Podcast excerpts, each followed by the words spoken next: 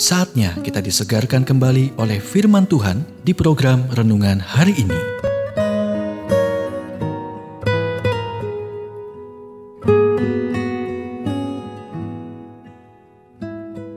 Renungan hari ini berjudul Semua Dakwaan Ditolak.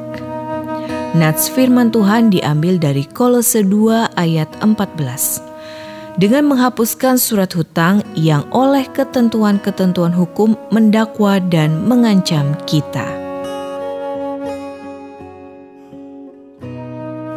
Ketika seseorang ditangkap karena kejahatan dan dibawa ke pengadilan, jaksa akan mengatakan, "Tuduhan terhadap Anda adalah..." Pada saat itu mereka berharap pengacara mereka dapat membatalkan dakwaan. Ya, Tuhan memiliki catatan dari setiap dosa yang telah Anda lakukan, dari rahim sampai ke kubur.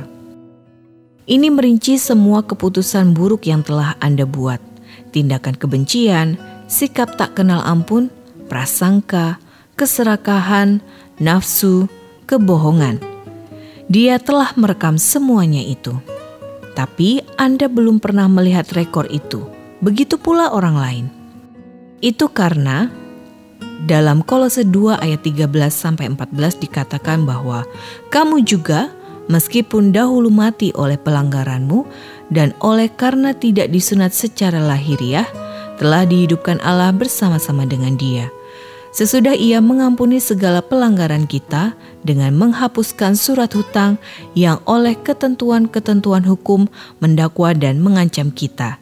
Dan itu ditiadakannya dengan memakukannya pada kayu salib. Mengetahui sepenuhnya bahwa harga untuk dosa-dosa kita adalah kematian, seperti yang dikatakan dalam 1 Petrus 3 ayat 18, sebab juga Kristus telah mati sekali untuk dosa kita. Ia yang benar untuk orang-orang yang tidak benar, supaya Ia membawa kita kepada Allah. Ia yang telah dibunuh dalam keadaannya sebagai manusia, tetapi yang telah dibangkitkan menurut roh. Perhatikan kata-kata mengampuni dan membatalkan catatan dari dosa-dosa yang telah Anda lakukan. Salib itu seperti pos perdagangan. Di sana, pada titik iman percaya, Tuhan menanggung semua dosa Anda dan memasukkannya ke dalam akun Kristus.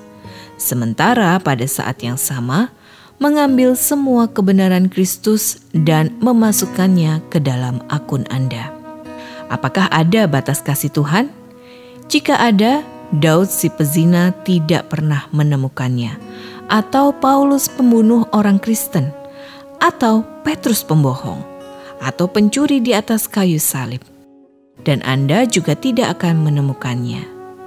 Ketika Yesus berseru dari salib, "Sudah selesai," Tuhan menulis dibayar lunas atas setiap dosa yang pernah Anda lakukan.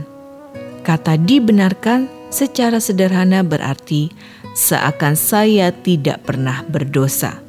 Seberapa baiknya itu?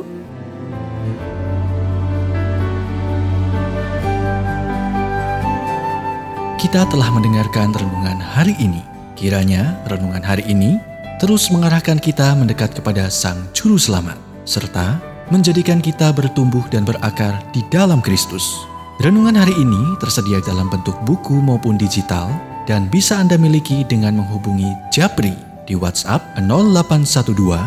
0812-8784-7210 atau email ke infoapripusat@gmail.com. Tuhan memberkati.